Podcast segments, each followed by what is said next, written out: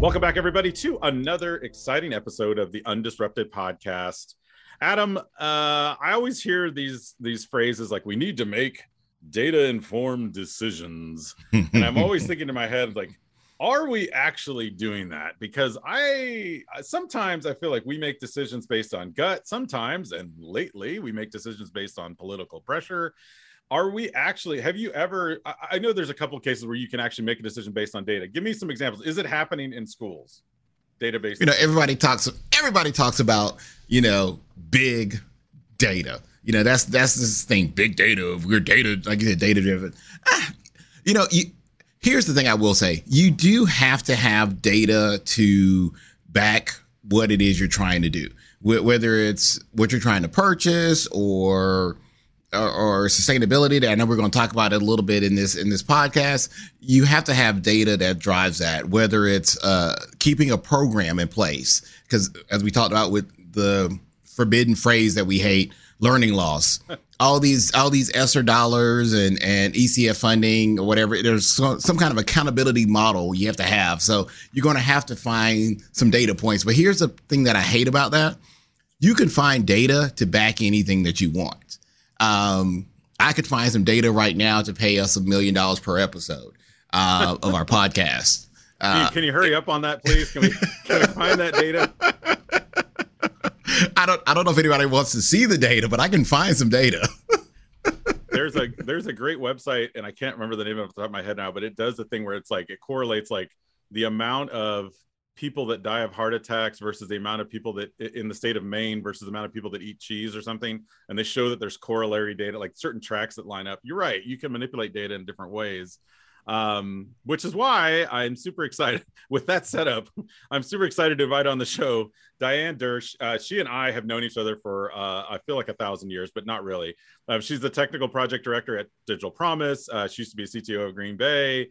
Diane, come up on come on up onto the podcast there. You can follow her on at Twitter at one of the best Twitter handles ever, Do or Die at D O E R D I, Do or Die. Thanks for coming to the show, Diane. Hey, I'm so happy to be here with you too. So tell me uh, that topic, the data deformed. I mean, you were in a role for a long for a long time where I'm sure data was being thrown at you all the time. Do you find and in all the schools you work with now nationally, are you finding that schools are doing this better or are we just saying it? Well, you know, data literacy is really a thing, right? Mm-hmm. And when we talk about uh, learning and data, um, again, as you talked about, there are many ways to show that learning is or isn't taking place. Us in the technology field really are working hard to help um, IT leaders all over the US understand some data that we provide to them. Um, in our Verizon Innovative Learning Schools program, we provide LTE enabled devices um, to middle school, um, middle, middle schools, and into some high schools.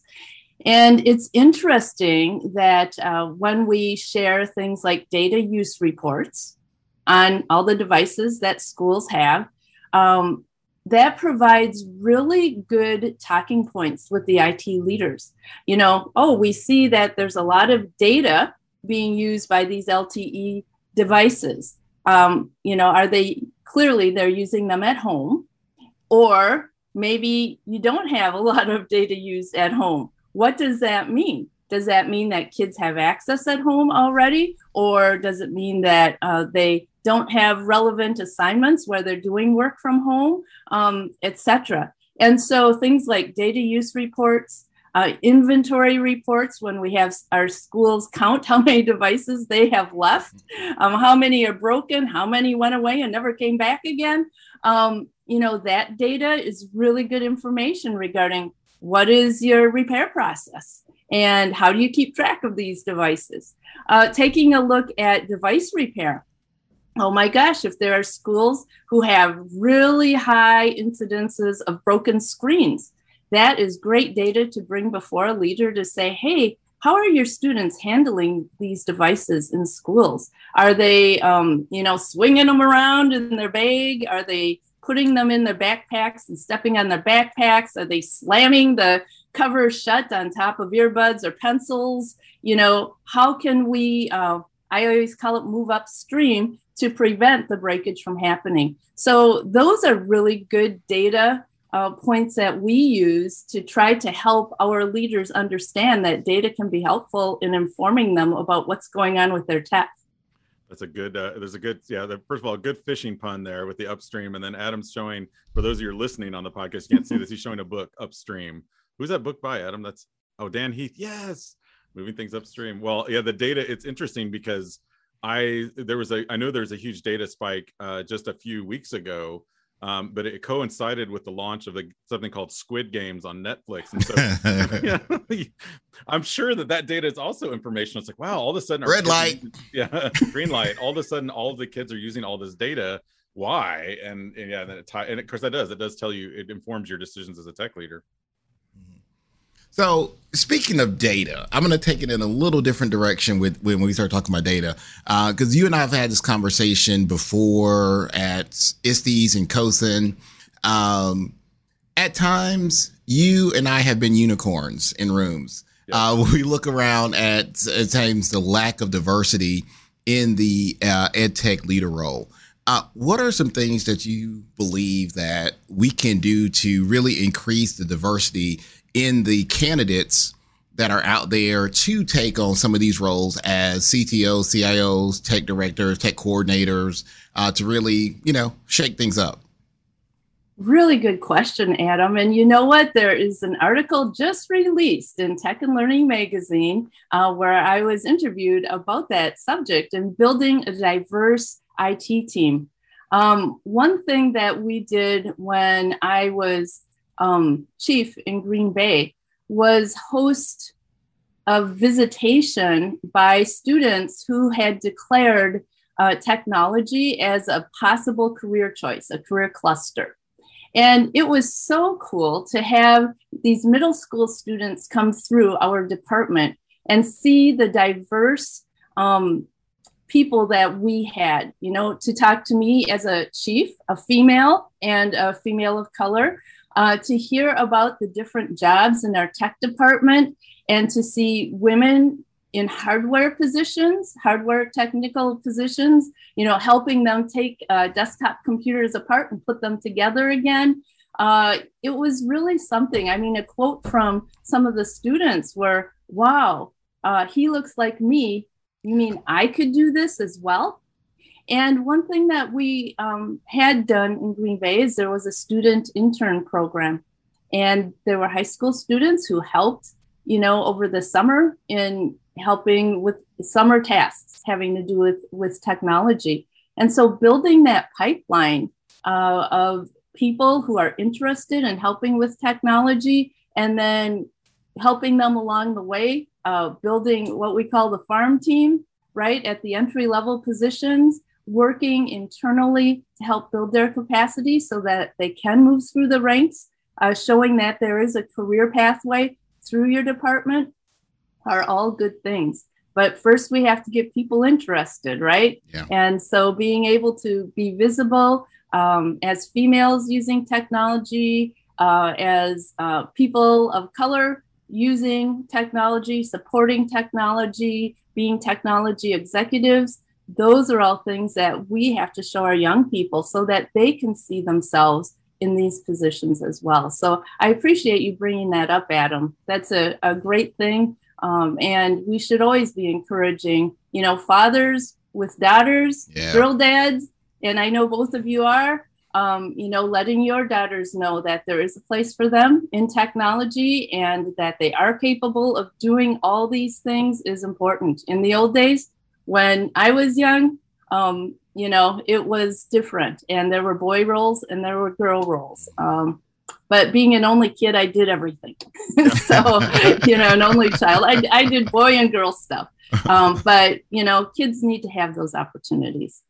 And it's challenging too. And and you know, speaking again as a girl dad, they uh, you you, you want to encourage them um, but don't push them too much because I think what's happening sometimes with my kids, I know particularly that that the teachers know who their dad is, and so they're like, oh, well, you can you can be you can go fix all the iPads or the Chromebooks because your dad is who he is, and so it's I don't want them to also be like, oh, I hate technology because yeah. my dad's always into it. But talking about the student tech teams, you mentioned you know doing those high school interns. I feel like there's a lot of opportunity there that um, tech leaders are missing out on, and I don't. We've asked and interviewed tons of tech leaders, and it's surprising how many don't utilize students in that role, either in the summer or even during the school year. How do you build that, or how do you start with that? I mean, that's and why is that important? I mean, you mentioned how it's important. I think you got to have those those guppies in the pond just to keep with the fishing analogies. Um, sure. So, so what? Um, how do you get started with that and, and, and drum up interest in that kind of thing? And that is something that our VILS program uh, promotes for our middle level um, grades is they, you know, our schools have to have student tech teams. Um, and I've really been honored to hear about some great things that the um, that the tech team supporters have done. You know, first of all, a lot of them have self nomination forms and have kids actually fill out an application and they interview students and they say we don't always pick the a students. In fact we don't you know do that. We we look for kids um, of diverse backgrounds. Uh, we look for kids who may have potential in technology but they've really got people skills or potential for people skills because we know the importance of customer service right? Yes. Uh, and so you know and you know really if you ask department leaders, IT department leaders, they will tell you the same thing. We need people that we can mold, people with good customer service and are who are willing to learn. And so the same thing goes for for students. Um, and it's interesting because you know finding the kids who might not be excelling in class, but really is good at honing in on a problem and problem solving and getting things done. And, you know, the people who can multitask because they've done a lot of things and know a lot of things. Um, those are the kids uh, that that um, it, it sounds like our um, people are our teams are selecting and then providing them the customer service skills uh, and allowing them to practice those things as well as teaching them the level one basic things the troubleshooting things that um, people would would do first. Did you turn it off and turn it on, on, again? Is it fully charged? You know yeah. those types of things have you closed all your windows? Um, three finger salute. Did you control alt delete it so you know having having your tech team students do those things um, could really help save some time right for the level two problem solving that a building technician right. could bring to um, the table so um, you know we have some very successful uh, tech teams and uh, they are really doing some great things and also aging out of middle school and bringing the program to their high schools. And I think that's really cool too. So, one thing I want to talk about next is we miss you from our field. You know, I you were you were on the side with me, and then you decided to leave. Same thing at Carl. Uh, but you're doing some amazing uh, work with Digital Promise. Um, could you kind of just give us a, a, a, quick, you know, synopsis of the work that you're doing currently with Digital Promise as it pertains to some of the sustainability that uh, tech leaders are going through in right now as it pertains to using all these ESSER dollars and and ECF funding and and all that stuff because some of us don't know what comes next. Uh, Hopefully we do, but if not, I know you have some really great information that you can share. Right. I really feel honored uh, that I was asked to put together a sustainability toolkit. And that is something that I hope will be evergreen uh, because I continue to update it as I talk to more experts in the field. Um, and I hope that, you know, people will visit it often uh, being, you know, the person in charge of directing the team to do life cycle planning, uh, to coordinate purchases, and all those types of things, I feel like, um, you know, there are things that could be helpful to others as we talk about sustainability, because that's something I've always been concerned about. You know, um, DonorsChoose, which I love, and they're great. Uh, but used to be a thorn in, in my side because we would have we would have people saying, "Hey, I got money to buy this uh, 3D printer! Yay! When you know it's coming Monday." Um, and great, but what does that mean? You know, are you going to be looking to our department to provide the filament for it when it breaks? Are you expecting us to fix it uh, when it wears out? Are you expecting us to buy you another one? Uh, and so we, again, upstream, went upstream and said, okay, uh, here's what you need to do. You need to give us the whole sustainability plan before we say it's okay that you can get this this uh, thing, right? And you need to think about all this stuff. Uh, you're who's going to buy the filament? You are, and we're putting it in this document. who's who's going to fix it? You are. Um, who's going to learn how to use it and teach others? You are. Um, all those types of things, so that all that is answered before we finally say yes you can have it because it is a great thing right DonorsChoose is a good thing as long as it fits into the school's ecosystem and so um, that's how i got started in sustainability. I wanted um, to empower the people who were getting stuff to plan for the future as well as get their cool stuff now. Uh, and and now when we see you know money coming through in funding to go to schools um, i my concern has grown tremendously because there is such a thing as a funding cliff. I mean it's really cool to get all this stuff now um, and we do have to think about the total cost of ownership. Who's going to train people? Who's going to do the repairs? Who's going to buy additional stuff when all the power cords get broken or lost? You know all that kind of stuff. But then also once that funding runs out, what are we going to do about it? And so the toolkit is designed to help school districts think about what they can do now. Uh, you know, once you buy all the stuff, you need to set up a replacement cycle. And so you've got to figure out where does your funding come? How long are you expecting the hardware to last? And you need to build a plan to start replacing that. And chances are you will never get a pot of money like you have gotten now, right? right? And so you need to divide your purchases, you know, into fourths or thirds or fifths or whatever, and buy a little bit of stuff every year um, to get to your goal of, of total replacement.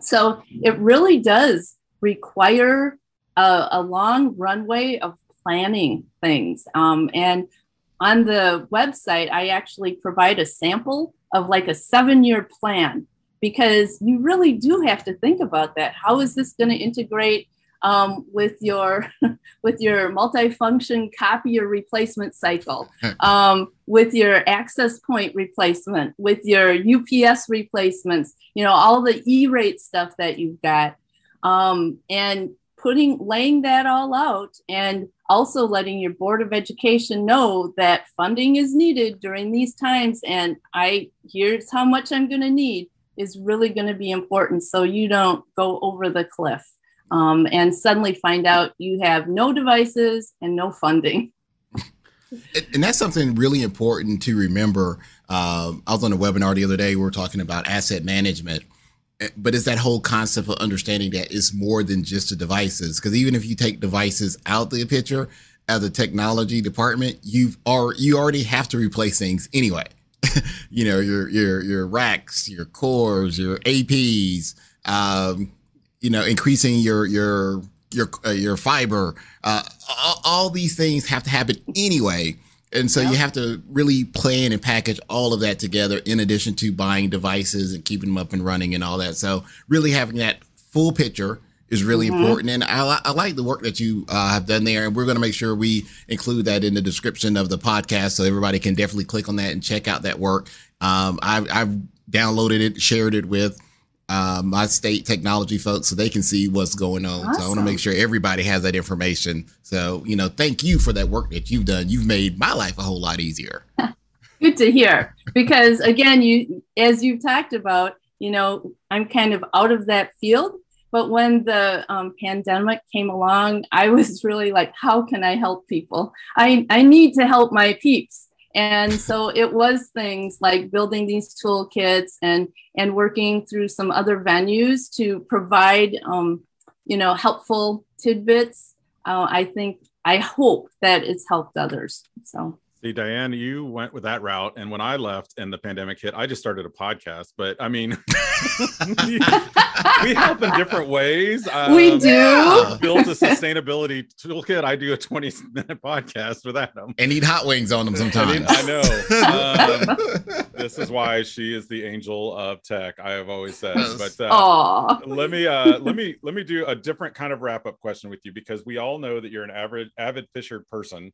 Um, so um and we've had some some puns through this. So i'm gonna this is gonna be a little bit different. Um how do you feel like uh, fishing is analogous to leading a technology department? Or is there is there some way that it's all tech i'll give you a second to kind of think about this. I'm to set you up on this. Because i was thinking when you were mentioning the DonorsChoose it's very similar to someone going out catching a big fish and then going great i've got it but they don't know how to take the hook out how to clean it how to cook it how to do everything with it, right? So how do you uh, how do you feel like fishing is analogous, or maybe it's not at all? Maybe it's just like it's your escape. But um, is there, is there is catch and release? There's some balance. There's got to be see yeah, catch and release. There's some balance there. So so how do you feel like it's analogous to fishing and tech departments? I love the higher level thinking that you've got go. going on. You got me doing here, moving up the taxonomy. Um, okay, well here's the thing um, on the lake that I fish, and you know, you can catch some bass and you can catch some perch, um, and a lot, a lot of panfish. But the fish that I find most challenging is a northern, uh, northern pike. We call them northern here in Wisconsin, but they're pike. So they've got these big eyes. They're skinny little body. Um, they love to bite on anything. They'll go on worms. They'll go on spinners. Pretty much anything you throw in the water. Um, and as you're reeling up, you'll you'll see that northern uh, just just hit, and then they'll pull, and they flap around a lot. And you try to get them in the boat; they're slimy. I put a glove on. Uh, my husband uses a, a, a, little plier thing because when you get a treble hook uh, with three hooks, when when they're flailing around, it's very easy to get the hook into you. Yeah. Um, and so when I go out myself uh, and I don't have anyone to, you know, help me dehook, I think, oh boy, is this really going to happen? And if it happens, what is my strategy? Um, this morning, because I am um, involved in a group called Women in Technology, awesome. we sponsored a ransomware um, webinar. And I really think about ransomware as being the big northern that flaps around can get you in the treble hook and all those things. And the biggest thing is it's not if it happens, it's when it happens, right? And being ready for ransomware, knowing where all your assets are, being able to cut things off, um, all those types of things. I compare that in my head to a big old stinky flappy northern that can just really burn you. that was good. That was so, good. I, I, thought you were going with phishing attacks for a minute, but with the uh, mm. yes, yes, actually, and that's we are actually the I don't this podcast is probably going to come out after it's out, but we do have a Adam and I are actually hosting a virtual workshop on ransomware, phishing. I mean, all of those mm-hmm. things. I think you're right. I, it's great that you started that organization, but yeah, a great tie in there. I was I, there's so many different directions you could go with the whole the pike. But now I've not only have I learned something about fish, but yes, I've learned about phishing as well um, with a pH. so uh, we want to thank you again, Diane, for joining us uh, today. Uh, where can our listeners find more about you and your good work? Oh well, um, let's see. Uh, LinkedIn would be okay. a good place, uh, and that's Diane Doersch at LinkedIn. And then, as you had talked about, Do or Die on Twitter uh, as well. Awesome. And we'll make sure that we tie into the show notes the, the digital promise document, the sustainability toolkit, which is a powerful toolkit. All leaders need to take a look at this um, because uh, these funds aren't going to, as she said, these funds aren't going to be here forever. So Uh, we want to thank all of our listeners out there. Be sure to subscribe and Yeah. give us a review. We'd love to uh, have a shout out for you on the show. So we appreciate those reviews as you guys bring them in. This has been the Undisrupted Podcast brought to you by Future Ready Schools. He's Adam, and you can follow him at Ask Adam 3 And he's Carl, and you can follow him at Mr. Hooker. And remember, we are better together, And we are better undisrupted. undisrupted. This podcast is made possible by the generous support of Amazon Web Services.